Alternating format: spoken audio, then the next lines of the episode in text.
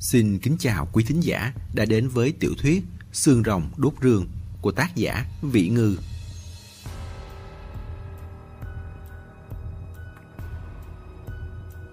Quyển 2 Chương 1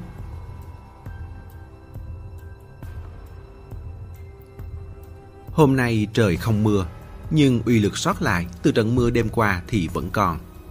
Đường đi lại hẻo lánh nhỏ hẹp, dưới chân lầy lội đã đành, tán cây trên cao còn thường xuyên nhỏ nước xuống. Đi hơn một tiếng cũng chẳng khác gì bị dính mưa. Lão gàng dẫn đường dừng bước, đưa tay đẩy lùm cây rậm rạp trước mặt ra. Từ góc độ này có thể trông thấy trại bát kháng trong thung lũng bên dưới. Dưới ánh hoàng hôn, hơi nước trong núi bốc lên ngùng ngục. Đánh mắt sang nhìn, từng cụm, từng cụm hơi nước trắng xóa trôi nổi trên ngọn cây hoặc áp sát vào sau nhà. Trong không gian yên ắng hiện lên vẻ cổ quái, còn có một vẻ đẹp tĩnh lặng kỳ dị. Lão gàng chỉ tay về một hướng. Kia, ở kia, tầng 2, ba đèn còn sáng kìa. Hẳn là người đều ở đây cả. Đều ở đây thì tốt rồi. Mạnh thiên tư lười qua xem. Dù sao, cũng có rất nhiều con mắt xem giúp cô. Cô ngồi xuống một tảng đá ẩm ướt, vạt hai cái lá cây kiên nhẫn lau bùn bám trên ủng. Tân Từ vội lấy khăn giấy ra giúp đỡ. Mạnh Kinh Tùng nhíu mày, nhìn ánh đèn nhà sàn. Khoảng cách hơi xa nên không nhìn rõ được tình huống trong nhà. Dù có dùng ống nhòm cũng không xuyên qua được rèm che kín cửa của người ta. Đèn sáng không có nghĩa là người đang ở đây. Lỡ người ta ra ngoài rồi thì sao? Giống trống khu chiên xong tới rất có thể sẽ đánh rắn đồng cỏ. Liệu Quang Quốc cũng nghĩ như vậy? Hay là để Lưu Thịnh đi thăm dò trước? Chuyến làm việc này, y đã để thẩm bang và thẩm vàng cổ mồm mép lém lĩnh ở lại giữ chân thần côn. Chọn Lưu Thịnh và khu đóng đi theo. Trong hai người này, khu đóng chín chắn, trầm tĩnh, Lưu Thịnh linh hoạt, nhạy bén, rất rành việc ném đá dò đường. Mạnh Kinh Tùng quay đầu lại nhìn Mạnh Thiên Tư, đợi cô chỉ thị. Ánh mắt Mạnh Thiên Tư lại rơi xuống lão gàng đang khoanh tay đứng một bên. Ngô nhỡ phải ra tay. Thân thích nhà ông, chúng tôi có thể ra tay được mấy phần.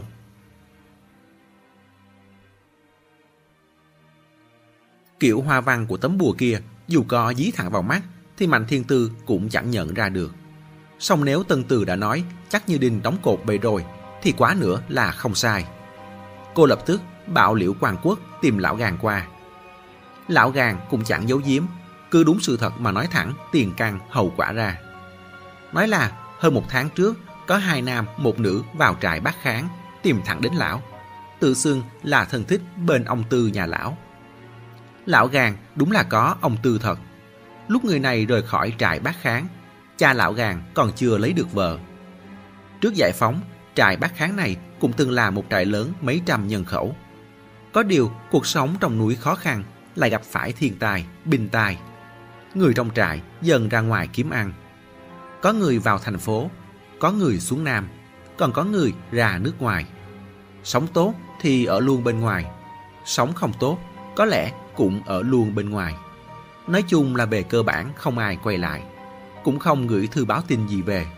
Sao lão biết được ông Tư kia lấy ai, sinh ra ai, lại mở rộng ra bao nhiêu chi nhánh thần thích khác họ chứ? Mình chỉ là một lão già cô quả, khả năng người ta ngàn dặm xa xôi tới đây lừa gạt không lớn. Hơn nữa, ba người họ đều rất lịch sự, lễ độ. Nói đến chuyện của những thế hệ xa xôi trước cũng đều đúng cả.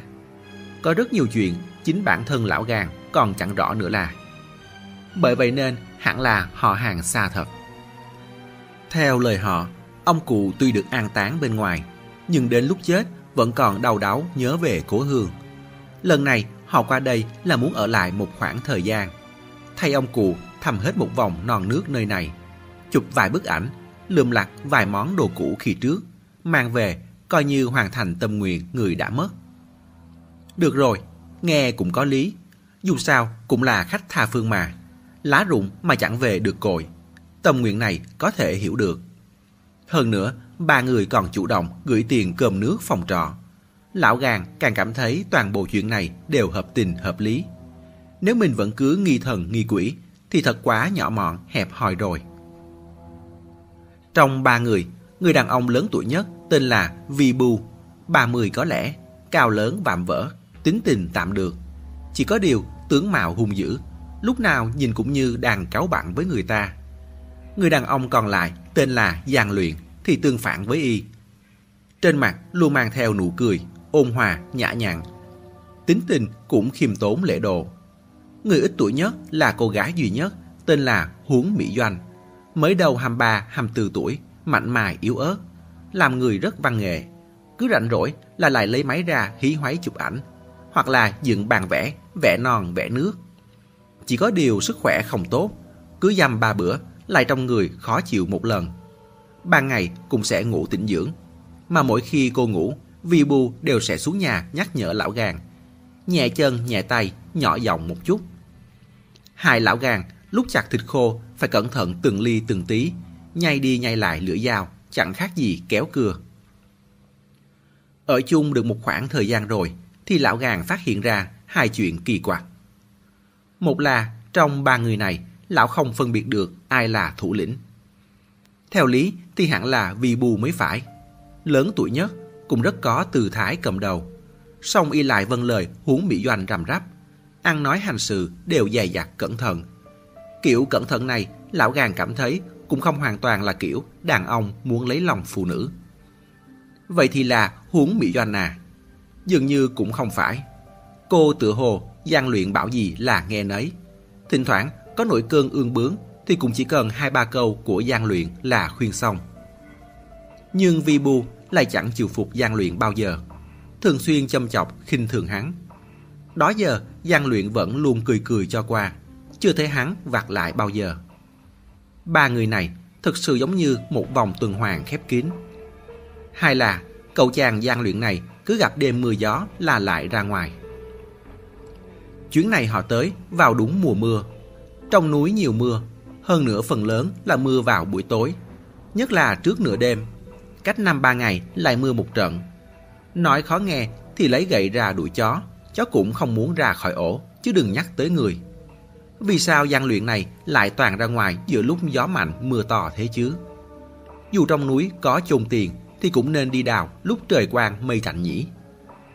Hơn nữa, có vài lần lão gàng nghe thấy động tĩnh, len lén nhìn ra ngoài qua cửa sổ. Trông thấy gian luyện đeo ba lô lớn màu đen. Kích cỡ đó, có cho một người vào cũng không có vấn đề gì. Cũng may, lão gàng trời sinh không phải người hiếu kỳ.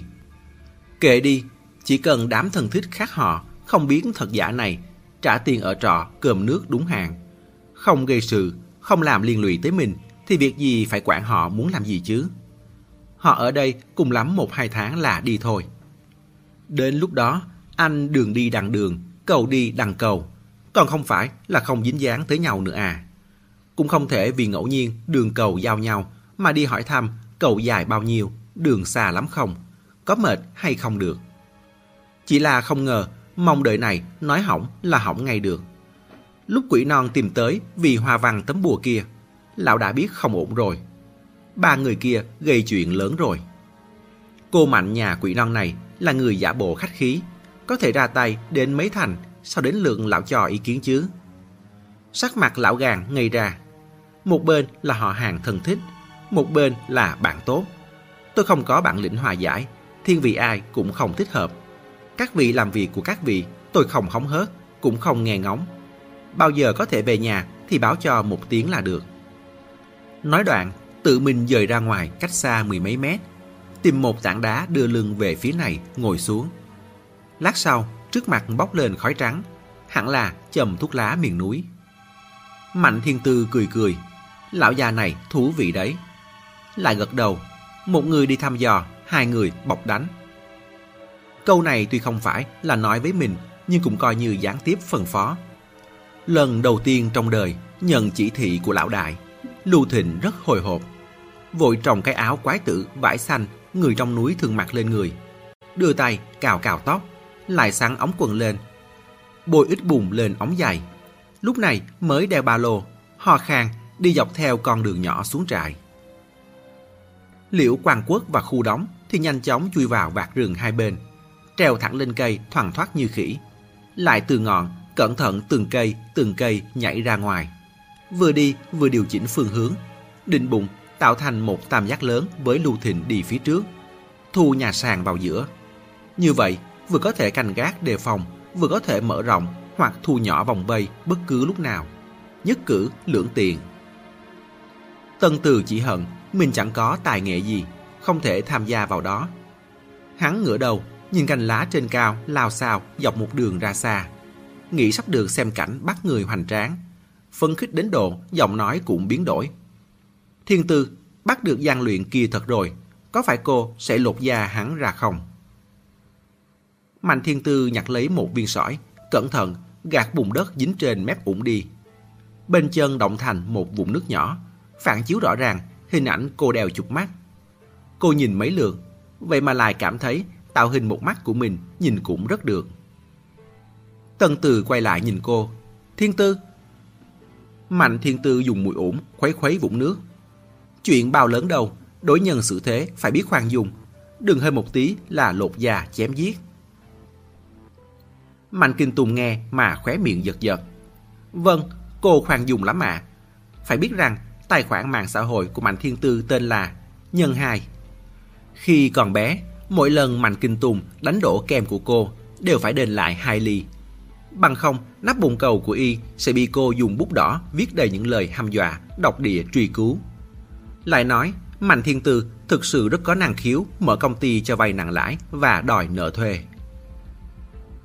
Bên kia, Lưu Thịnh đã xuống tới thung lũng. Vừa đi, vừa ngắt hoa bẻ cành, cắm vào khe khóa kéo ba lô. Rất có dáng vẻ một người miền núi nhàn hạ thoải mái. Lúc tới gần nhà sàn, gã mở miệng gọi to. Chú Gan, chú Gan, có nhà không? Là cháu đây. Gọi được hai tiếng, trên tầng ba có người ló ra. Còn đưa tay làm động tác đè xuống, có vẻ như là bảo Lưu thìn nhỏ giọng chút. Bên này, Mạnh Kinh Tùng giơ ống nhòm lên xem, có thể thấy được khá rõ, nói vì Bu ở đây. Mạnh Thiên Tư ừ một tiếng, dùng viên sỏi vạch lên mặt đất một sọc ngang. Một người. Lưu Thịnh thấy Vi Bu ra hiệu xong thì xoay người biến mất. Biết là y xuống nhà, bèn đứng tại chỗ chờ, còn giả bộ gãi gãi đầu. Hết nhìn đông lại nhìn tây, vẻ mặt khó hiểu. Vi Bu xuống dưới rất nhanh, bước chân lại rất nhẹ nhàng. Thông thường, nhà sàn gỗ đều có dấu vết năm tháng, dẫm lên một cái là kẹo cà kẹo kẹt. Nhưng cả đường y xuống đây, Lưu Thịnh gần như không nghe thấy một tiếng gỗ kêu nào lớn. Điều này khiến gã sinh lòng cảnh giác.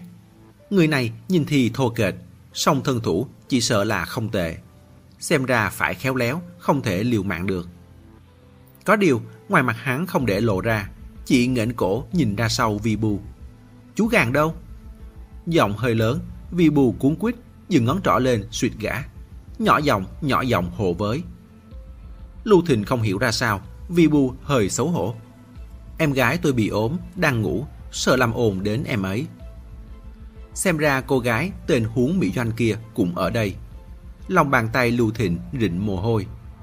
Trước khi xuất phát, Liễu Quang Quốc đã phân phó. Lần này tới chủ yếu là để tìm đồ. Xác định ba người kia có mặt ở đây hay không trước, rồi hạ gục từng người bằng cách nào kiểm sức nhất là được.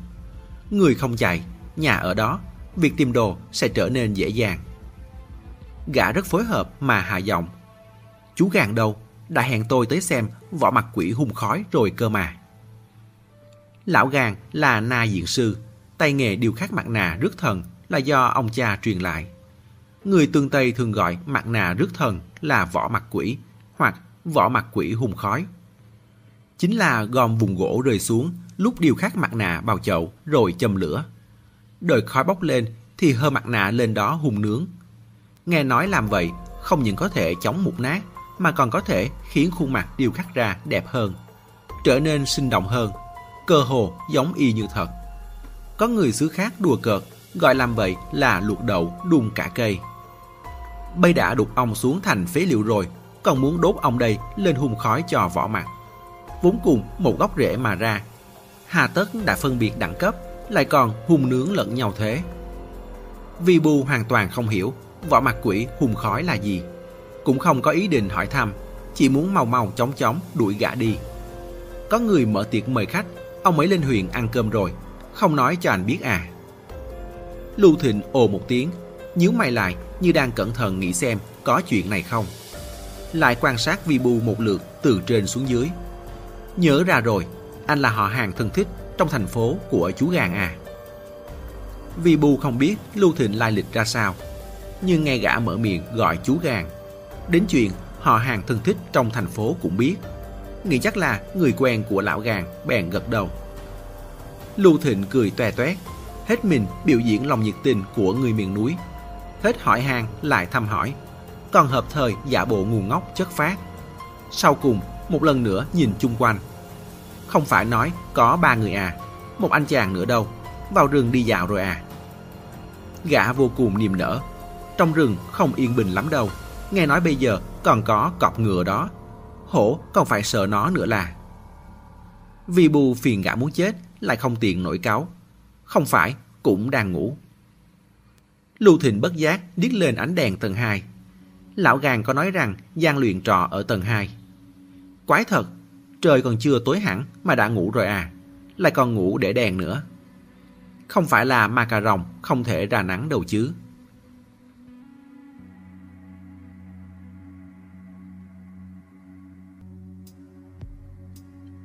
Chương 2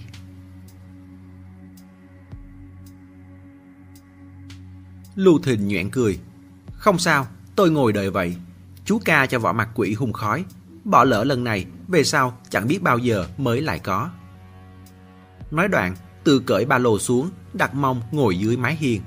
giơ một tay lên lau trán, điển hình dáng vẻ đi mệt nghỉ chân. Tay còn lại gác lên ba lô nhìn như tùy ý, nhưng lại lặng lẽ mò xuống dưới lớp vải đắp. Vi Bu không có cách nào khác, Bình thường lão gàng đúng là rất hay ngồi đó loay hoay tạc gỗ. Khắp mặt đất toàn là vùng gỗ vỏ bào. Nhưng trong mắt y cũng chỉ là một tay thợ khắc gỗ già ở nông thôn. Mặt quỷ vỏ khói gì đó có thể hiếm đến mức nào chứ? Có điều nếu người này không đi thì mình cũng chẳng thể đuổi gã đi được. Vì bù bất đắc dĩ chỉ đành căng dặn gã. Vậy anh cố gắng đừng gây tiếng động lớn. Em gái tôi ngủ nông sợ ầm ĩ. Lưu Thịnh gật đầu lia lịa.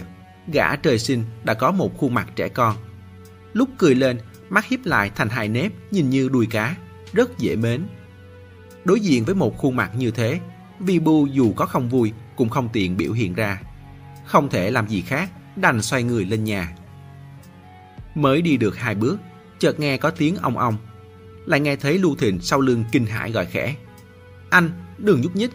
Ông, ông đốt anh kìa. Ông trong núi rất độc, vì bù sớm đã được nghe kể nhưng không có kinh nghiệm ứng đối. Trong vô thức cảm thấy nghe dân bản địa chắc chắn sẽ không sai. Lập tức thực sự đứng yên bất động, lại không suy nghĩ thử xem. Chạy đi rồi, tuy ông sẽ đuổi theo, nhưng đứng yên chẳng phải càng trở thành cái đích cho nó sao? Chẳng lẽ ông lại bay quanh anh nhưng không đốt? Y chỉ cảm thấy sau gáy hơi chầm chích, bị đốt thật rồi. Theo bản năng muốn giơ tay đập, Lưu Thịnh đã nhào tới, vội vàng ngăn y lại. Anh, không đánh được đâu, đánh là hỏng tay đấy. Vòi chích của ông đốt xuống rồi, sẽ bị gãy đâm vào da thịt. Bao nhiêu ngày cũng không bớt xương. Anh cúi xuống chút đi, anh cao quá. Tôi bắt nó giúp anh. Trực giác vi bu cảm thấy cánh ông vẫn đang đập trên cổ mình. Nhắc tới cũng thật kỳ lạ. Vóc người cao lớn như vậy, dao côn cũng chưa chắc đã sợ. Vậy mà lại thấy rợn thứ côn trùng nhỏ bé này da đầu lập tức tê dại, theo lời trùng chân xuống. Lưu Thịnh hà hơi, cẩn thận thò tay ra, nhón lấy đôi cánh trong suốt của con ong, bóp mạnh một cái. Vi Bu chỉ cảm thấy có một dòng chảy mạnh yếu, lạnh lẽo, thoát cái chui vào cơ thể. Trong lòng đột nhiên giật mình.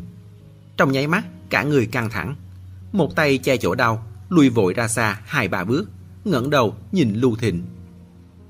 Lưu Thịnh giơ cao tay lên, giữa ngón cái và ngón trỏ thật sự đang cầm một con ong đen vàng xen kẽ. Miệng vẫn đang lải nhải. Anh, anh xem, ông này độc lắm đấy. Người miền núi bọn tôi đều sợ nó cả. Bị nó đốt cho một phát là đầu óc choáng váng, không nhấc nổi chân lên luôn. Vậy à, trước mắt Vi Bu quay cuồng, nhìn Lưu Thịnh cũng ra bóng chồng. Muốn cất bước lên trước, chân lại chẳng vững được. Vừa nhấc chân đã bước theo hình dấu vô cực chưa được hai bước, chân đã nhũng ra, đổ gục sang một bên. Trọng lượng thế này mà ngã xuống thật thì chắc chắn sẽ gây ra động tĩnh lớn. Lưu Thịnh vội vọt lên, hai tay đỡ lấy vai trước khi thân thể y chạm đất, chậm rãi đặt người xuống. Sau đó ra dấu ok về Mạnh Kinh Tùng. Mạnh Kinh Tùng cầm ống nhòm, nụ cười trên mặt Lưu Thịnh dường như cũng truyền sang y. Y quay lại nhìn Mạnh Thiên Tư. Thằng nhóc này khá đấy, không mất bao công sức đã hạ gục gã lớn rồi. Vậy à, Mạnh Thiên Tư hơi hiếu kỳ lại gần xem. Đầu bên kia, Lưu Thịnh đang nhanh tay, nhanh chân, trói vì bù lại. Mạnh Kinh Tùng giải thích, thả ong. Thả ong là một ngón nghề trong nội bộ quỷ non. Ong đương nhiên là giả, chỉ có điều làm rất khó phân biệt được thật giả. Bụng ong là một bao con nhộng nhỏ bằng cao su. Bên dưới cũng nối với vòi chích của ong. Đôi cánh chính là cơ quan. Nguyên lý không khác kim gây mê là bao. Cơ quan bị bóp, thuốc gây mê cũng sẽ được truyền vào người. Bởi vậy nên mấu chốt là ở việc rút cuộc anh thả như thế nào. Phải cao minh một chút, khu môi múa mép có thể khiến đối phương từ lúc bị đốt tới khi ngất xỉu không nghi ngờ một chút nào. Thậm chí còn chủ động phối hợp thì đó chính là ứng với câu thành ngữ đã bị bán còn giúp người đếm tiền rồi. Cả quá trình người thực hiện như diễn kịch, người đứng xem cũng thấy sảng khoái. Tuy Mạnh Kinh Tùng không nghe được Lưu Thịnh nói những gì, nhưng chỉ nhìn bằng mắt thôi cũng biết gã làm rất gọn gàng. Mạnh Thiên Tư tính thời gian, khẽ gật đầu, đúng là không tệ. Mạnh Kinh Tùng nói, có hạt giống tốt thì cô mạnh tay khai thác đi. Tuyển sang phường Quế Non đào tạo chuyên sâu, coi như là thủ hạ của riêng cô. Lúc các cô bác ở đó chỉ điểm đôi câu cho họ là sẽ lập tức tiến bộ lên nhiều rồi. Mạnh Thiên Tư rất không đồng ý. Học tốt vậy làm gì? Thời bình có học cũng chẳng dùng được. Biết nghịch giao tùy tốt, nhưng hiện giờ có đẻ ra một đại đao vườn ngủ, cũng chỉ có thể đi diễn truyền hình. Quỷ no chúng ta bây giờ đến dò núi còn chẳng cần thiết. Phí công phí sức đi học cái này. Đời người vừa ngắn vừa khổ, chẳng bằng hưởng thụ cuộc sống còn hơn. Đại đao vườn ngủ, ý chỉ vườn chính nghị, nguyên quán ở Thương Châu, Hà Bắc, là một vị đại hiệp võ lâm nổi tiếng. Ông bái Lý Phụng Cương làm thầy, đứng hàng thứ năm, là giỏi về đào pháp, làm người cao thượng, hành hiệp trường nghĩa, nên người xưa tôn xưng ông là đại đao vườn ngủ. Mạnh Kinh Tùng tức cười, có đôi lúc y thực sự bồi phục cái miệng của Mạnh Thiên Tư. Có thể nói chuyện không muốn vươn lên, nói nghe thành lệ thoát tục như thế, cứ như cô thương xót chúng thuộc hạ lắm không bằng. Nghĩ dù sao nói cũng chẳng lại được cô, chỉ đành ngậm miệng, đưa mắt nhìn bóng hình Lưu Thịnh biến mất sau cánh cửa. Theo kế hoạch, cũng để an toàn, Lưu Thịnh chỉ dò xét. Sau khi xác nhận người ở đó thì nhắn tin về. Chuyện hạ gục đối phương hẳn nên là mọi người cùng lên mới phải. Có điều cũng không nhất định. Nếu gã thật sự có thể một mình làm được thì càng chứng tỏ quỷ non người sau tiếp người trước đều là nhân tài. Mạnh Kinh Tùng lấy điện thoại mở màn hình, chuẩn bị nhận tin nhắn bất cứ lúc nào. Trước khi lên tầng, Lưu Thịnh buộc hai đệm hổ vào dưới đế giày. Chiều này học theo con hổ. Đệm thịt dưới bàn chân con hổ rất dày, đi lại lặng yên, không một tiếng động. Quỷ non kiếm sống trong núi, học chim học muôn là điều khó tránh khỏi. Gã men theo cầu thang cũ, bước từng bước một khẽ khàng đi lên. Tuy nói chỉ báo tin là được, song Lưu Thịnh trước sau vẫn mang ý định dứt khoát một mình hạ gục ba người, thể hiện tài năng trong đầu. Thể hiện tài năng trước mặt lão đại tất nhiên là đánh trống trước cửa nhà sớm. Nhưng có ai mà không muốn biểu hiện tốt trước mặt lãnh đạo đâu chứ? Cũng không trông mong được thưởng gì, nhưng có thể khiến lão đại cảm thấy hồ núi ngọ lăng vẫn có người tài. Trong lòng đã rất mãn nguyện rồi. Lên tới gần đỉnh cầu thang, có thể trông thấy cánh cửa gỗ tầng 2. Kiểu nhà cũ này dưới một cánh cửa đều có khe hở. Căn bản là không cách âm, loáng thoáng có tiếng người rầm rì vọng ra. Lưu Thịnh chỉ cảm thấy dây thần kinh trên đỉnh đầu trong nháy mắt căng lên, căng ra tận sau lưng, lập tức ngừng lại đứng yên. Thở cũng không dám thở mạnh, giọng tai đặt toàn bộ sức chú ý vào cánh cửa kia. Không bao lâu sau, sống mũi cũng rịn mồ hôi. Dường như chủ yếu là tiếng của đàn ông. Nghe rất quái lạ, cảm giác rất máy móc. chỉ nói từ không thành câu dài. Có lúc chỉ cách vài giây, có lúc lại cách những hai ba phút. Nói ra đều là màu sắc. Chẳng hạn như màu xanh, màu đen. Đây hẳn là gian luyện. Hắn ở đây. Lưu Thịnh liếm môi, thân thể nghiêng sang phía kia một chút. Hình như huống Mỹ Doanh cũng ở đó. Tuy cô không nói gì, nhưng thỉnh thoảng sẽ có tiếng hò cực nhỏ, cực khẽ của phụ nữ vọng ra như đàn hắn giọng. Còn có tiếng chân ghế mà sát. Đó là người ngồi lâu trên ghế, mong khó chịu nên nhúc nhích đổi vị trí. Lưu thình chậm rãi thở ra một hơi dài. Tốt, đã xác định được là hai người này đều ở đây. Đúng lúc đó, vai phải chợt bị ai vỗ một cái. Gã vô thức quay đầu lại.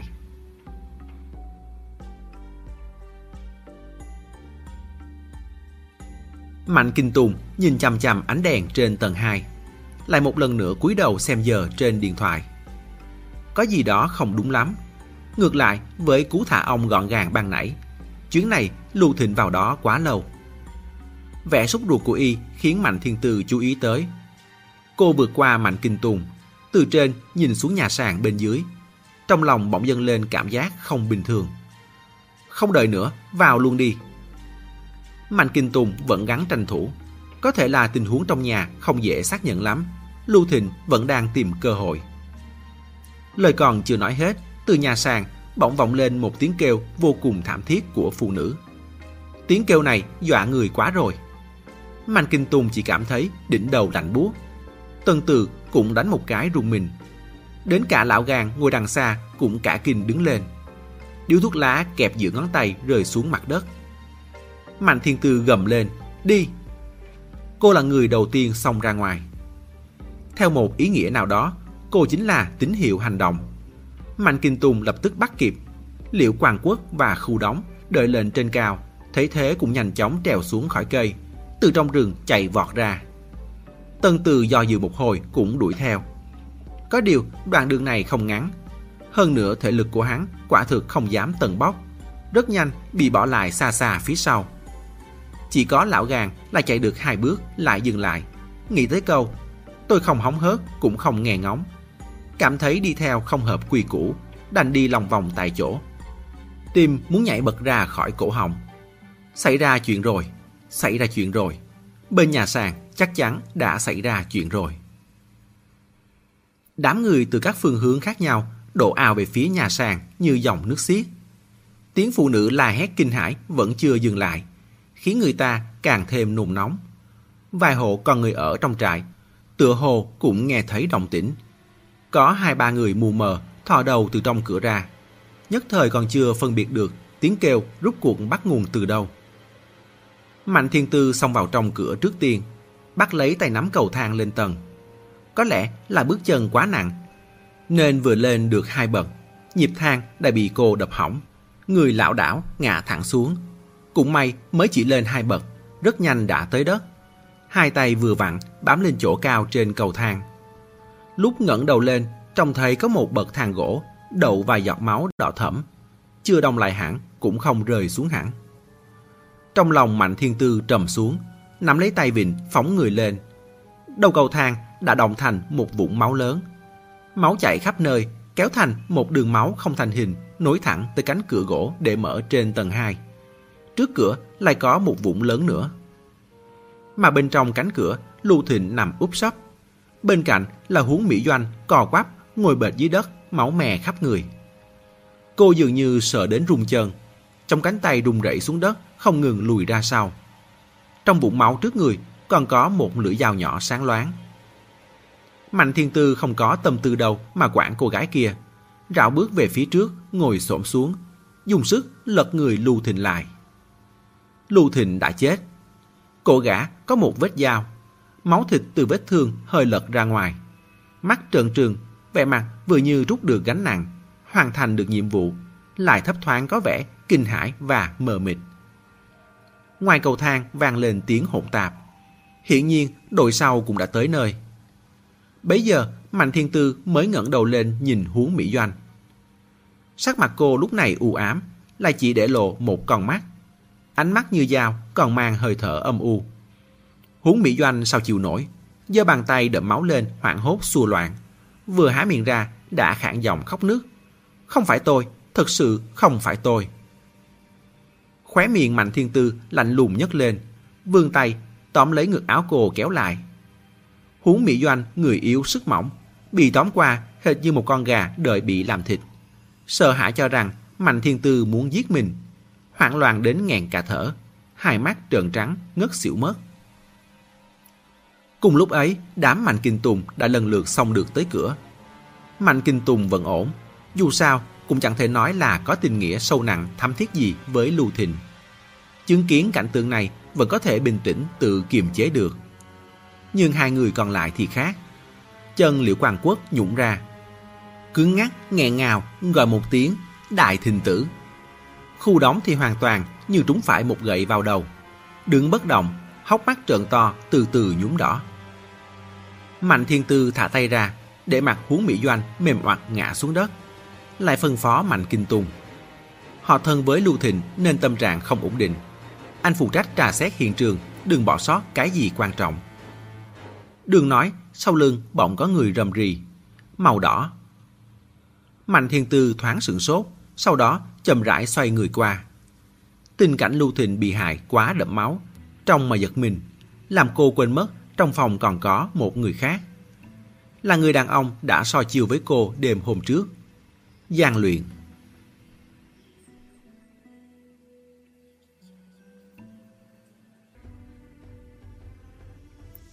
Chương 3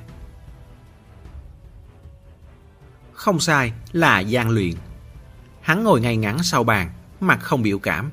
Mắt rõ ràng đang mở, song con người lại không tập trung. Chẳng khác gì một người mù một tay đè lên đống giấy đặt lộn xộn trước mặt. Tay còn lại giơ lên, bàn tay mở ra hướng về phía trước, như đang muốn lấy gì đó trong không trung. Trong ngoài phòng xảy ra chuyện lớn như vậy, đồng tĩnh huyên náo vang dội như thế, mà hắn lại vẫn có thể ngồi yên ở đó.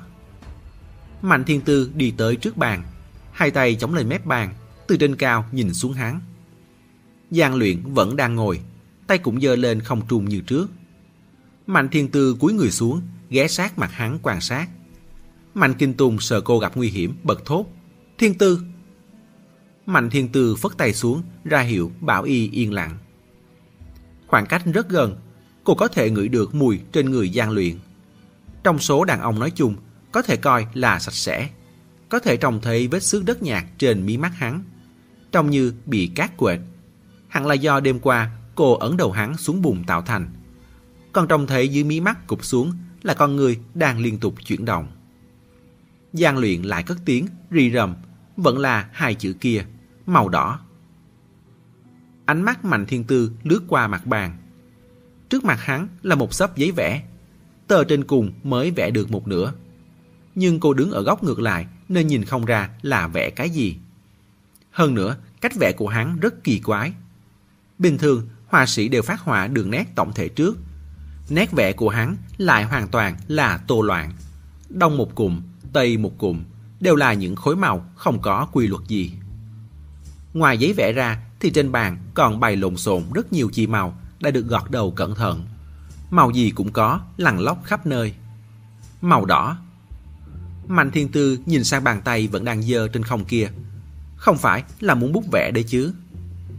Cô vươn tay nhặt cây bút chì đỏ ra, chậm rãi dò xét, bỏ vào tay hắn.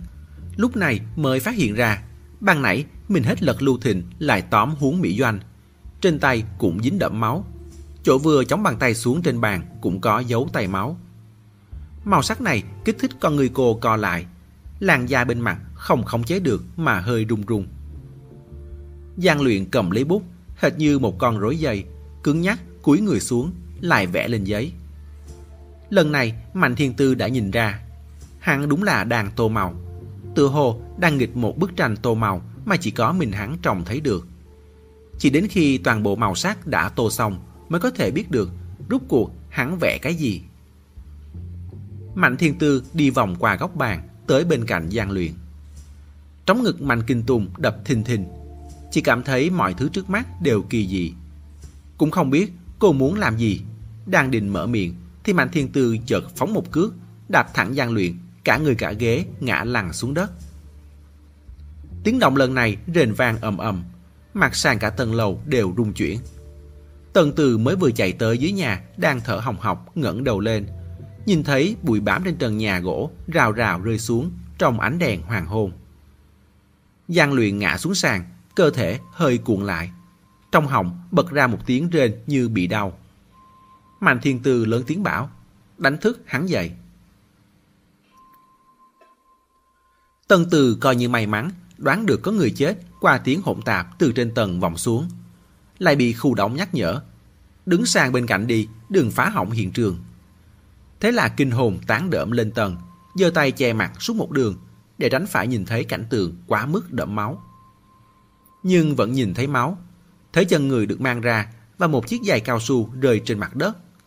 Đó là giày của Lưu Thịnh. Trước khi xuất phát, gã có sẵn ống quần bôi bùng lên nên Tân Từ có ấn tượng rất sâu với đôi giày này. Trong lòng hắn lạnh run, khi còn nhỏ nghe ông già bên đường kể chuyện đáng sợ. Ông già đó miêu tả sinh động như thật rằng chân người chết sẽ nhỏ đi, giày bị rộng, không vừa chân sẽ rời mất. Sau này lớn lên, biết cái này chỉ là lời vô căn cứ, nhưng không sao xóa bỏ được ký ức thuở thờ bé. Bị nó bám theo cả đời, trước sau vẫn không thể quên được. Lên đến đầu cầu thang tầng 2 thì gặp thấy Mạnh Kinh Tùng, sắc mặt vô cùng khó coi.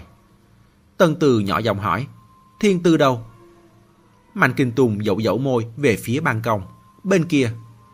Lại hạ giọng, đàn cậu đó. Tân Từ hiểu ý, để tôi qua. Mạnh Kinh Tùng mừng thầm. Mạnh Thiên Tư lúc nội cáo rất u ám, tựa như ban nãy vậy. Không một câu mắng chửi nào, nhưng chỉ một cước là đủ để y biết cô đàn tức điên. Đợi đến lúc đi ra ban công thì lại lặng yên không một tiếng động. Càng yên lặng, Mạnh Kinh Tùng lại càng thấy rợn.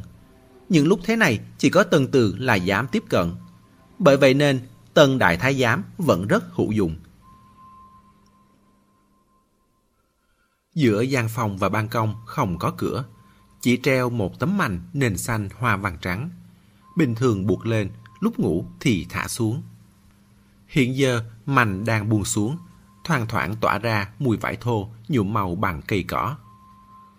Tân Từ vén mạnh lên đi ra. Mạnh Thiên Tư ngồi trên một băng ghế dài cũ kỹ. Có lẽ là thấy bí nên đã bỏ chụp mắt ra quấn trên ngón tay. Mặt không biểu cảm, nhìn rừng núi xa xa. Sương mù trong núi rừng bốc lên mù mịt. Nếu là thời cổ đại thì đây đều là chứng khí. Tân Từ đi tới cạnh cô, thở dài. Mạnh Thiên Tư thấp giọng rít vài chữ qua kẻ răng, đờ mờ nói chứ. Tân Từ không cảm thấy bất ngờ. Con người ai cũng cần có phát tiết. Có rất nhiều quỷ non cho rằng nói tục là lỗi thời, không hợp với thân phận, nên Mạnh Thiên Tư không bao giờ nói trước mặt người khác, nhưng sẽ nói sau lưng người ta. Trước đây đại khái là phát tiết sau cánh cửa đóng kín. Sau có Tân Từ thì thành ra thói quen nói với hắn. Dù sao phát tiết cũng cần người chia sẻ. Có người ngồi nghe bên cạnh, ừ à vài tiếng, tốt hơn là một mình lên cơn nhiều. Đó cũng là lý do vì sao một thợ trang điểm mời từ bên ngoài tới như hắn lại có thể có địa vị cao như thế. Có lúc thậm chí còn có thể ngồi ngang hàng với Mạnh Kinh Tùng. Hắn chia sẻ khơi thông mặt u ám và bí mật của cô, cũng gìn giữ vần hào quang rực rỡ của cô đối với bên ngoài. Mạnh Thiên Tư quay sang nhìn hắn, gằn từng chữ, song vẫn hạ thấp giọng, phòng bị người khác nghe thấy. Có thấy không? Cậu có thấy không? Tôi là người đứng đầu quỷ non đó, giết người của tôi dưới mí mắt tôi. Mẹ kiếp! Lệ khí nơi đáy mắt cô bốc lên ngùng ngục, nhất thời càng lúc càng dữ dội nhấc chân đạp lăn càng. Thứ gỗ cũ già cỗi này sao có thể chịu được cú đạp của cô? Âm một tiếng gãy mất. Có mấy thanh còn văng ra ngoài, lăn lòng lóc trên khoảnh đất trống. Liễu Quang Quốc và Khu Đóng đang khiêng gian luyện ra ngoài. Nghe thấy tiếng động khó hiểu, hoang mang ngẩng lên nhìn về đầu kia. Mạnh Kinh Tùng tự biết rõ trong lòng. Hai người làm việc tiếp đi, không cần phải để ý.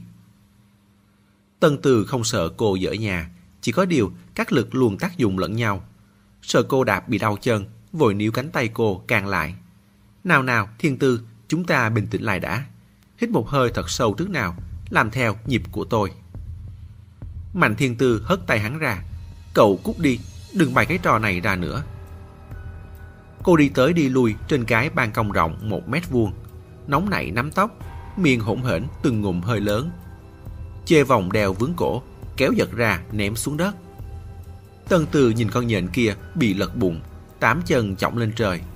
Cảm thấy rất tức cười, Tần chức Tần trách mà nhặt lên kiểm tra chỗ bị hỏng rồi cất đi. Lát sau, Mạnh Thiên Tư rút cuộc cũng dừng lại, tự đeo chụp mắt lên. Tân Từ đi qua chỉnh lại tóc cho cô. Tiện tay tết phần mép tóc lại để trong cô có tinh thần hơn chút.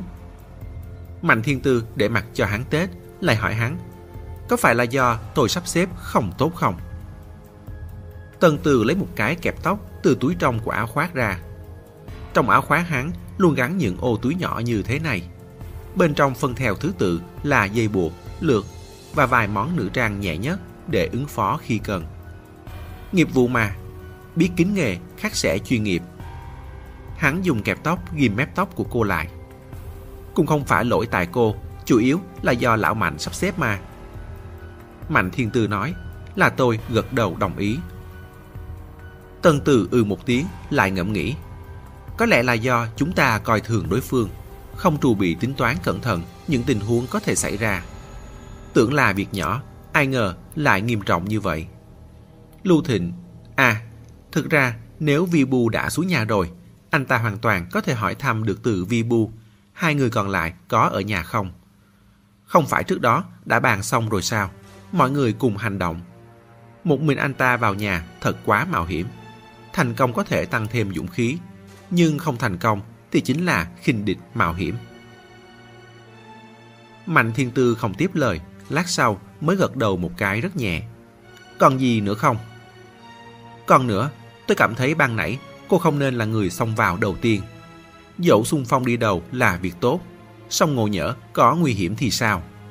Cô mà làm sao, quỷ non có thể sẽ chịu tổn thất rất lớn. Lúc cô xem cờ tướng, lấy tốt hộ xe, bỏ xe giữ tướng, đều có bổn phận và vị trí riêng cả. Mạnh Thiên Tư cười nhạt, có bỏ cũng chẳng bỏ tới cậu, đừng nói không đau eo. Có thể vặt lại hắn như vậy, xem ra tâm trạng đã bình phục lại rồi. Tân Từ mừng rơn, giúp cô tết xong mép tóc rồi đứng sang một bên ngắm phong cảnh bên ngoài. Kiểu thôn trại trong thung lũng này thật an nhàn, cũng rất đẹp. Đường mòn nhỏ hẹp quanh co, dăm ba cục khói phất phơ lượn lờ. Nhà gỗ căn nào căn nấy đều tối đen. Trên bờ ruộng cách đó không xa có trâu bò dạo bước. Trên cổ bò còn treo chuông, vang lên những tiếng đinh đàn. Lão gan cũng đã trở lại, đang chỏng mong lần lượt nhặt những thanh gỗ lan can bị Mạnh Thiên Tư đạp xuống. Nhà mình mà, sao mình nỡ chứ? Cũng không biết là bao lâu sau, ngoài Mạnh vọng tới giọng Mạnh Kinh Tùng. Thiên Tư! Mạnh Thiên Tư đáp lời đứng dậy. Tân Từ không đi theo ngay mà cố ý chậm lại phía sau một vài giây. Nhìn Mạnh Thiên Tư vén mạnh vào phòng, nhìn ánh đèn trong phòng bao bọc lấy gương mặt lạnh lùng của cô. Cuộc đời thật đúng là như một vở diễn, tạm dừng nghỉ ngơi, chỉnh sửa dung trang, rồi lại phải mặc giáp ra trận. Tân Từ ngăn không cho tấm mành thả xuống, cũng cúi người vào theo. Vừa vào nhà đã giật mình. Quái thật, ban nãy lúc đi vào, cả một vũng máu lớn như vậy còn có cả thi thể nữa mà hắn vẫn cầm cự được. Hiện giờ, thi thể đã khiêng đi rồi, máu cũng đã được lau sạch. Chỉ có nơi thi thể từng nằm là vải gạo nếp ra khoanh vòng, giống như dùng phấn trắng đánh dấu vậy. Hắn lại cảm thấy quanh người không ngừng, có hơi lạnh lợn vỡ. Mạnh Kinh Tùng đứng bên bàn, xa hơn một chút là Liễu Quang Quốc dáng vẻ uể oải. Khu đóng không có mặt ở đây, chắc đang ở dưới nhà canh chừng đám gian luyện. Mạnh Thiên Tư ngồi xuống trước bàn, đang định mở miệng thì chợt liếc qua sắp giấy vẽ đã được sắp xếp lại. Hơn nữa, dường như còn bỏ thêm không ít, độ dày khá khả quan. Mà hình dạng và cảnh tượng trong tờ trên cùng thì đã sơ sơ thành hình. Tân Từ kêu lên thất thanh, đó không phải là cảnh đêm qua à, cảnh giết, giết. Hắn liếu lưỡi, tim như trống dồn. Mạnh Kinh Tùng ho khẽ hai tiếng, có vẻ như gian luyện vẽ rất nhiều. Ngoài những tấm bày trên bàn ra, thì còn tìm được vài chục tấm khác. Tôi đã gom hết lại. Trên các bức vẽ đều có đánh dấu ngày tháng. Bức sớm nhất là vào hơn một tháng trước. Tra theo ghi chép thời tiết thì những đêm này đều có mưa. Mạnh Thiên Tư không nói gì, chỉ tỉ mỉ xem hình vẽ. Nói thật thì những bức vẽ này trong thô ráp có tinh tế. Thô ráp ở chỗ nhân vật không miêu tả hình dáng, không vẽ mặt mày. Tinh tế ở chỗ động tác thần thái đều rất rõ ràng. Có thể nhìn ra được đây là rừng núi rậm rạp. Có một cô gái ngã gục trên đất, tuyệt vọng ngửa đầu. Trước người là một gã đàn ông cao lớn đang vung cao đào lớn bổ về xuống cô. Xa xa phía sau tựa hồ cũng là cảnh giết chóc. Có người ngã xuống đất, có ngựa thồ hoảng sợ lồng lên, còn có người cầm đao giơ cao ngọn đuốc. Mạnh Thiên Tư lật tờ kế tiếp lên xem, lại lật thêm tờ nữa. Quả nhiên, cảnh tượng đêm qua cũng nằm trong đó. Có một cô gái áo trắng, cổ bị cắt nửa, đang liều mạng bò lên trước. Một tay gắng sức vươn lên, cũng chẳng biết là muốn bắt lấy vật gì. Cái gian luyện câu là thần cảnh, cái hắn vẽ cũng là thần cảnh. Hắn đang muốn thử tìm kiếm gì đó trong những cảnh tượng từ 80, 90 năm về trước. Mạnh Thiên Tư ném giấy vẽ xuống, ánh mắt rơi xuống bên cạnh. Trên bàn nhiều thêm một chiếc đĩa sứ trắng, bên trong đặt lưỡi dao nhỏ đã được rửa sạch kia. Cô nhặt lưỡi dao lên xem. Lưỡi dao rất nhỏ, dài chừng 10cm, không có chui, chỉ dùng vải xanh quấn lấy một đoạn. Lưỡi dao vô cùng sắc bén, dài mảnh như lá liễu, có thể nhìn ra được đã được mài dũa cẩn thận.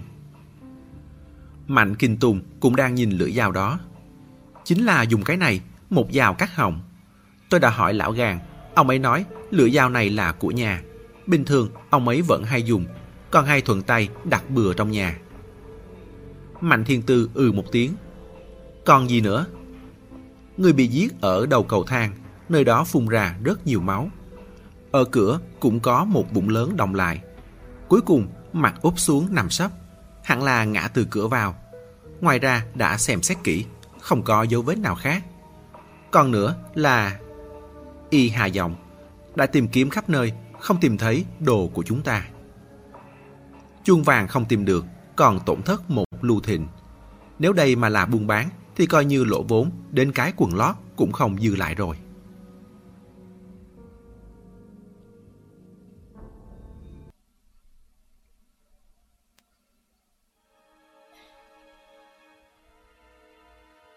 Chương 4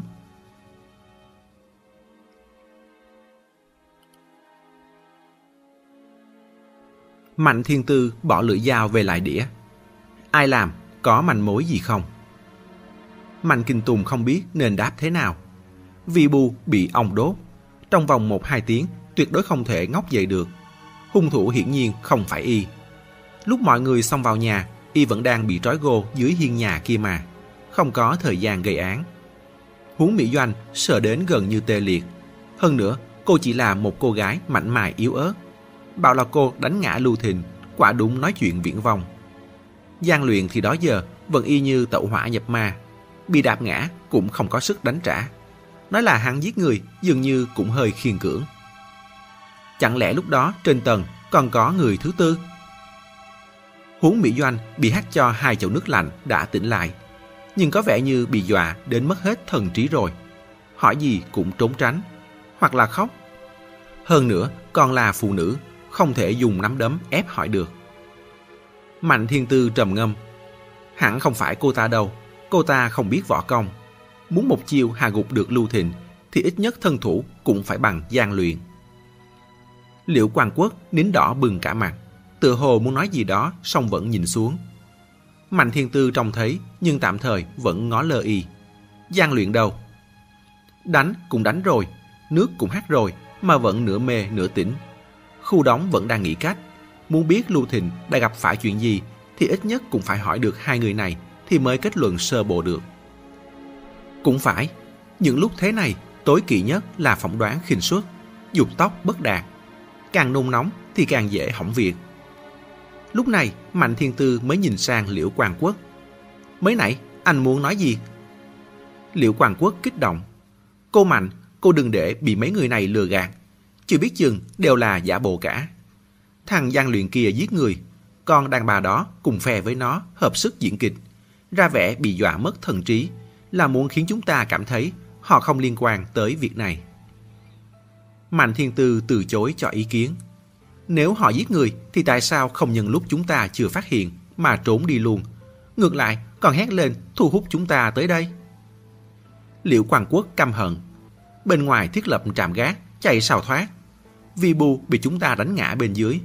Chúng không muốn vứt bỏ đồng bạn mà thôi. Hơn nữa cũng không thể chạy được. Chạy là tự nhận mình chột dạ, là công khai làm kẻ địch của quỷ non.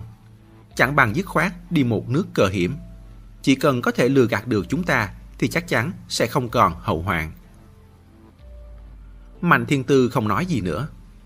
Cũng không phải không có khả năng. Một người sống chết không gọi tỉnh lại được. Một người hết sợ hãi lại ngất xỉu. Tình tiết nào cũng có. Có thể đúng là đang diễn cho cô xem. Tân Từ đứng ngay bên cạnh mà sóng lưng cứ buốt lạnh từng chập. Mẹ kiếp, còn có thể chơi vậy nữa hả? Thế giới này phức tạp quá rồi. Đường lúc bầu không khí chìm vào im lặng, điện thoại chợt vang lên tiếng có tin nhắn. Mạnh Kinh Tùng mở ra xem. Người nhắn là khu đóng.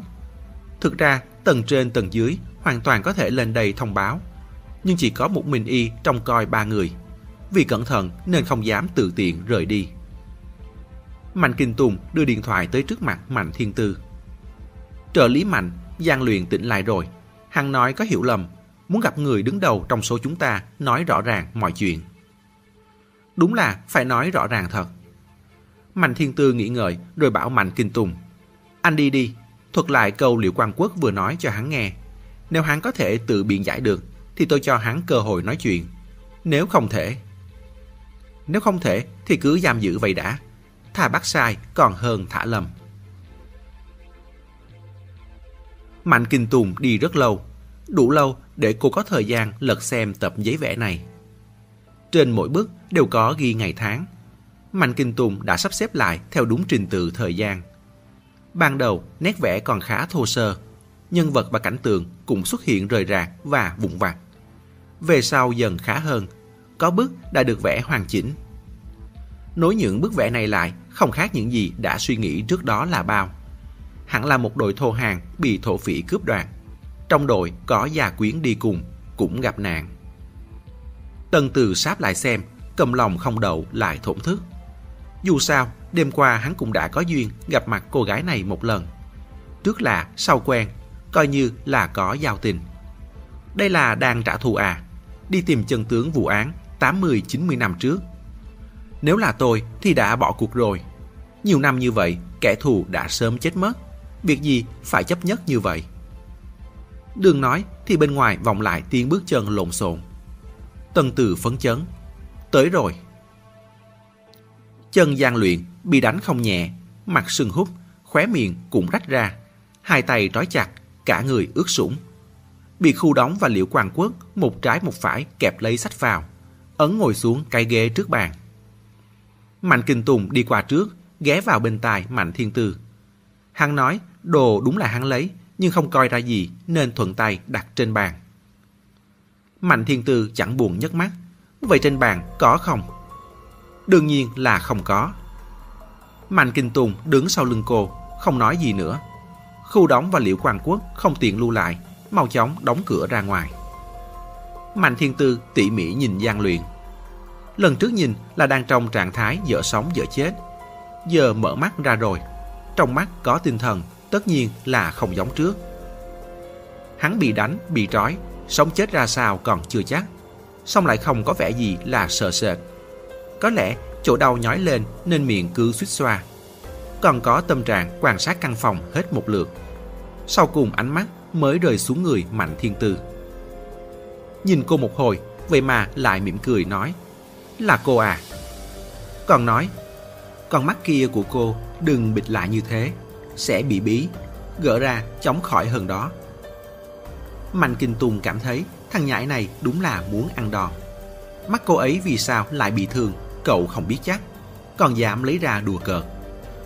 Tuy Mạnh Thiên Tư thỉnh thoảng cũng cười nhạo người khác, nhưng tuyệt đối không thích người khác cười nhạo mình.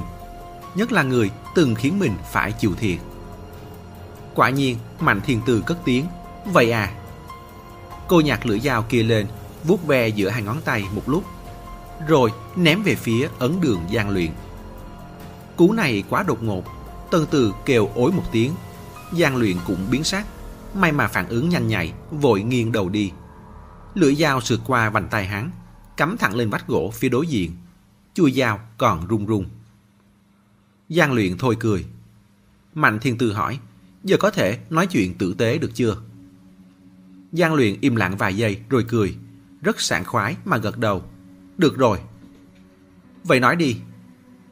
Tôi phải nói từ đầu, chỉ sợ cô không đủ kiên nhẫn. Mạnh thiên tư dựa lưng ra sau.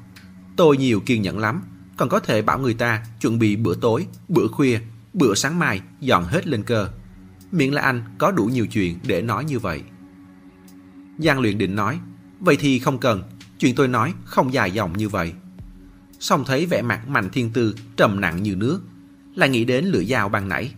Cảm thấy mình vẫn nên đàng hoàng một chút thì hơn. Đêm qua là hiểu lầm. Tôi không biết các người, cũng không biết lai lịch các người ra sao. Tôi vốn thả mồi ở đó, cầu bức họa đốt đèn. Hắn gọi thần lâu núi là bức họa đốt đèn. Mạnh Thiên Tư ngắt lời hắn. Anh có quan hệ gì với đi chân? Ánh mắt gian luyện khẽ động, vẻ mặt vẫn như thường. Đi chân? Cảng thì á. Không có quan hệ gì cả. Từng nghe nói đến không ít, nhưng chưa tận mắt bao giờ. Là ai dạy anh cầu bức họa đốt đèn? Giang luyện thoáng chần chừ, có điều cũng biết đã rơi vào tay người ta rồi. Không nhả chút lời nói thật ra thì không thể lấy được sự tín nhiệm của người ta. Cụ nuôi của tôi. Ông ấy tên là gì? Huống Đồng Thắng. Huống Đồng Thắng cùng họ với Huống Mỹ Doanh. Xem ra có quan hệ huyết thống với Huống Mỹ Doanh. Mạnh Thiền Tư cứ cảm thấy cái tên này rất quen tai. Cô quay đầu lại nhìn Mạnh Kinh Tùng. Sao tôi lại cảm thấy cái tên Huống Đồng Thắng này như đã nghe thấy ở đâu đó trong một hai ngày này ấy nhỉ? Mạnh Kinh Tùng quả không hổ là có một trí óc chuyên cất chứa bí mật, nhớ được đủ chuyện cao thấp trên đời. Chỉ nghĩ một loáng là có ngày đáp án. Là Lâu Hồng nhắc tới, trong dòng của họ có một phái họ Hoàng, người đó tên là Hoàng Đồng Thắng, cùng tên không cùng họ với huống Đồng Thắng này. Nhớ ra rồi, nói là năm bốn mươi mấy, Hoàng Đồng Thắng nhận một chuyến đi chân, chạm mặt giặt nhợt, bị một băng đạn bắn chết, thi thể thối rữa bên ngoài không ai nhặt xác cho. Thú vị đấy, vậy mà lại cùng tên. Mạnh Thiên Tư không tin chuyện trùng hợp này lắm. Cụ nuôi của anh bao tuổi rồi? Trăm linh sáu. Năm bốn mươi mấy, Hoàng Đồng Thắng hẳn đang độ tráng niên. Nếu còn sống đến giờ thì quả thực cũng là người thọ hơn trăm rồi. Mạnh Thiên Tư đã nắm chắc được bảy tám phần là đúng. Năm đó, Hoàng Đồng Thắng hẳn là bị tập kích thụ thương nhưng không chết. Mượn tin đồn đã chết để lên bờ. Làm dòng đi chân này thực chất rất kỵ để người khác biết được nghề nghiệp của mình. Nghĩ mà xem, hàng xóm mà biết anh dẫn người chết thì còn có thể hòa thuận làm hàng xóm với anh sao? Thợ cản thi đa số đều vì nghèo nên mới vào nghề. Hơn nữa, làm dòng này phải giữ thân đồng tử, không thể lấy vợ sinh con. Người Trung Quốc vẫn luôn rất để ý chuyện vô hậu bởi vậy nên tuyệt đại đa số các đi chân đều tính đến chuyện lên bờ sống cuộc sống bình thường sau khi đã kiếm đủ. Để đoạn tuyệt với quá khứ, họ thường mai danh ẩn tích, dời đến đất khách sinh sống. Tiếp đó lấy vợ sinh con. Rất nhiều người không hề nhắc nhõm gì tới quá khứ từng đi chân suốt cả quãng đời còn lại. Đến cả con ruột cũng chẳng biết ông già nhà mình từng làm gì trước đây. Không ngờ trời xui đất khiến thế nào lại tháo gỡ được vụ án phức tạp, lầu lát xa xôi này của Hoàng Đồng Thắng. Vậy anh câu bức hỏa đốt đèn là để làm gì? Giang luyện nhúng vai. Đó là việc tư, cũng không liên quan gì tới chuyện của các cô. Chuyện nào ra chuyện đấy, Mạnh Thiên Tư cũng chẳng có hứng thú đi thăm dò bí mật của người khác. Ngay sau đó cũng không miễn cưỡng ra hiệu bảo hắn tiếp tục. Vốn đã câu xong rồi, mưa cũng sắp tạnh, đang định rời đi thì các cô tới. Tôi thấy lạ nên nghe lọ một hồi. Ở nơi dạ ngoại như thế cũng chẳng thể nào kề tài quá sát. Giang luyện nghe mà như lọt vào sương mù. Suốt cả quá trình cũng không rõ lai lịch ba người này ra sao. Nhưng cũng xác định rõ được chút việc rằng những người này gọi bức họa đốt đèn là thần lâu núi. Nói cái gì mà lâu bắt nguồn từ châu. Có thần lâu, ắt phải có thần châu. Muốn câu hạt châu đi. Thế thì có liên quan tới hắn rồi. Hắn cầu bức họa đốt đèn này là để tra một chuyện quan trọng. Chuyện còn chưa có tiến triển gì, những người này đã muốn câu thần châu đi. Vậy hắn chơi tiếp thế nào được nữa? Hắn nói rất thẳng thắn. Tôi không biết thần châu là gì, cũng không biết có thật là có thứ này không. Nhưng thà tin là có còn hơn. Tôi bèn chờ xem cảnh đó, mong ngóng cô thất thủ. Cô mà không câu được thì chuyện không sao rồi. Tân Từ thầm tặc lưỡi. Đêm qua thiên tư cũng phải thất thủ ba phen bốn bận đó. Hắn tưởng tượng ra cảnh, mỗi lần cô thất thủ, gian luyện nấp trong bóng tối, lại vỗ tay bồn bốp khen hay. Cảm thấy người nọ đúng là có hơi ngứa đòn. Ai ngờ cố tình lại vẫn trúng. Nhất thời tôi không nghĩ ra được phải làm thế nào. Đành tạm lén bám theo các người trước, định tìm cơ hội lấy lại. Thực ra cũng không phải là lấy lại. Tôi chỉ muốn thả thần châu về chỗ cũ. Cũng may là trong số các cô lại có một người bị mồi treo của tôi dọa sợ. Nói tới đây, hắn quay sang từng Từ cười. Là cậu hả? Mặt Tân Từ nóng lên, nhớ tới cú đánh sau đầu, lại không nhìn được căm tức. Cảm thấy nụ cười của người này đáng ghét hết sức. Chuyện sau đó, các cô đều biết cả rồi. Tôi đánh ngất cậu ta dưới dốc núi, vốn định treo đầu dê bán thịt chó. Canh lúc các người không đề phòng, cướp thần châu bỏ chạy. Ai ngờ vừa tới gần đã bị phát hiện rồi. Hắn nhìn về phía Mạnh Thiên Tư. Cô đa chiều ác như vậy, tôi không có cơ hội nói chuyện, cũng không muốn chịu đòn, cũng chỉ có thể đánh nhau với cô. Kỳ thực vẫn có cơ hội nói chuyện, có phải là không có miệng đâu. Lúc giao đấu, hắn hoàn toàn có thể hét lên, đây là hiểu lầm. Có điều trước đó, hắn trúng một vụt, chẳng muốn phí công vào chuyện này nữa. vả lại, hắn cũng không cảm thấy những người này biết phân biệt phải trái. Nếu đã đánh nhau rồi thì đánh đi, ai sợ ai chứ. Hoàn toàn không ngờ được rằng chỉ là một cô gái thôi đã làm hắn khốn đốn rồi. Các cô đông người đánh tiếp sẽ bất lợi cho tôi.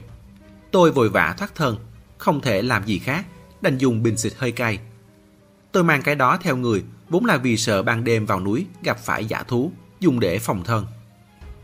Mạnh Kinh Tùng cười khẩy, sợ vào núi gặp phải giả thú thì mang súng mang dao theo thích hợp hơn chứ. Chỉ mang mỗi bình xịt hơi cay theo. Giang luyện liếc y. Giả thú người ta không chồng ghẹo tới anh. Là anh vào địa bàn của nó. Mang súng mang dao theo khó tránh khỏi thấy máu mất mạng. Thù hằn bao lớn chứ. Xịt cay ôn hòa hơn. Xịt một cái là xong. Có thể cưỡng chế bắt nó rời đi. Không được à. Dù có dùng với người thì... Hắn dời mắt sang Mạnh Thiên Tư Sưng vài ngày là khỏi thôi. Vụ này cũng qua, không đến nỗi kết thù kết oán. Tất nhiên, cũng may là tôi chạy nhanh. Nếu bị súng bắn trúng, bắn chết, bắn tàn phế rồi. Thù này sẽ chẳng dễ mà cởi bỏ được. Mạnh Kinh Tùng lúng túng. Lúc đó tình huống không rõ, ra tay quả thực có để lại sơ hở. Tục ngữ cũng nói, làm việc phải giữ lại một đường, sau này còn gặp lại nhau được. Giống như mắt của Mạnh Thiên Tư vậy, nếu thật sự hỏng mất thì coi như nhất định thành nợ máu, phải truy cứu tới cùng rồi. Còn ai quản anh có đúng là hiểu lầm hay không chứ? Mình gặp tình thế cấp bách, liền bắn súng, quả có hơi lỗ mãn. Nếu gian luyện nhân cái cơ ấy mà làm mình làm mẩy, thì y thật đúng là không còn lời nào để nói. Nhưng gian luyện chỉ điểm đến là dừng, chạm tới là thôi, cũng không tóm chặt lấy chuyện này không thả. Hắn rướng người phô bày thảm trạng bị đánh của mình ra cho thiên tư xem. Hơn nữa, lúc đó cô đánh tôi cũng không nhẹ. Hôm nay lại đánh một trận khắp mình. Như vậy, vụ này có thể nói là thanh toán xong chưa? Mạnh thiên tư trùng trình vài giây rồi mới gật đầu. Vụ này coi như đã thanh toán xong. Giang luyện thở ra một hơi, biết rằng với mức độ nghiêm trọng của sự việc, vụ này chỉ là món khai vị. Vụ tiếp có thuyết phục được cô hay không mới là then chốt. Có điều cũng không sao, thanh toán được vụ nào hay vụ đấy. Hắn cần nhắc một chốc, vẫn là theo đúng trình tự đi. Anh Mạnh đây cứ truy vấn tôi mãi chuyện dây chuyền. Dây chuyền của cô treo bên cạnh lọ thủy tinh. Lúc đó tôi không để ý, tóm lấy hết cả. Sau đó, lò bị cô đánh vỡ, đồng bàn của cô lại bắn súng phía sau. Tôi chỉ mãi chạy trốn, tinh thần căng thẳng. Căn bản là không để ý trong tay còn có dây chuyền. Lúc nhận ra thì cũng không thể chạy về trả lại cho cô được. Mạnh Thiên Tư ừ một tiếng, tỏ vẻ có thể chấp nhận được cách nói này. Nhưng tôi cũng đoán được cô khẳng định không phải người thường. Tương Tây lắm người tài. Tôi sợ mình chọc phải thế lực không thể dây vào. Sau khi trông thấy hoa văn bùa chú trên dây chuyền, cảm thấy ít nhiều gì cũng là manh mối, bèn nhờ lão gàng hỏi hộ. Không sợ hỏi hỏi là dẫn người ta tới cửa luôn à. Cũng có lo lắng thế, nhưng nghĩ lại, tôi không đến mức xui xẻo vậy đâu chứ. Cũng chỉ là một hoa văn bùa chú thôi mà. Nói không chừng đi đâu cũng gặp được. Lão gàng vừa hay hỏi thăm tới chỗ cô. Cô lại vừa hay nhận ra, tiếp đó tìm tới cửa. Tỷ lệ này hẳn rất thấp mới phải. Vẻ mặt hắn hơi lướt qua chút buồn phiền. Có lẽ là buồn phiền vận may của mình quả thực đúng là không tốt. Kết thúc chương 4. Mời quý thính giả tiếp tục theo dõi chương 5 của quyển 2 trong audio tiếp theo. Để ủng hộ kênh, quý vị có thể để lại bình luận cũng như chia sẻ hoặc có thể ủng hộ tài chính trực tiếp về các địa chỉ đã được ghi ở phần mô tả.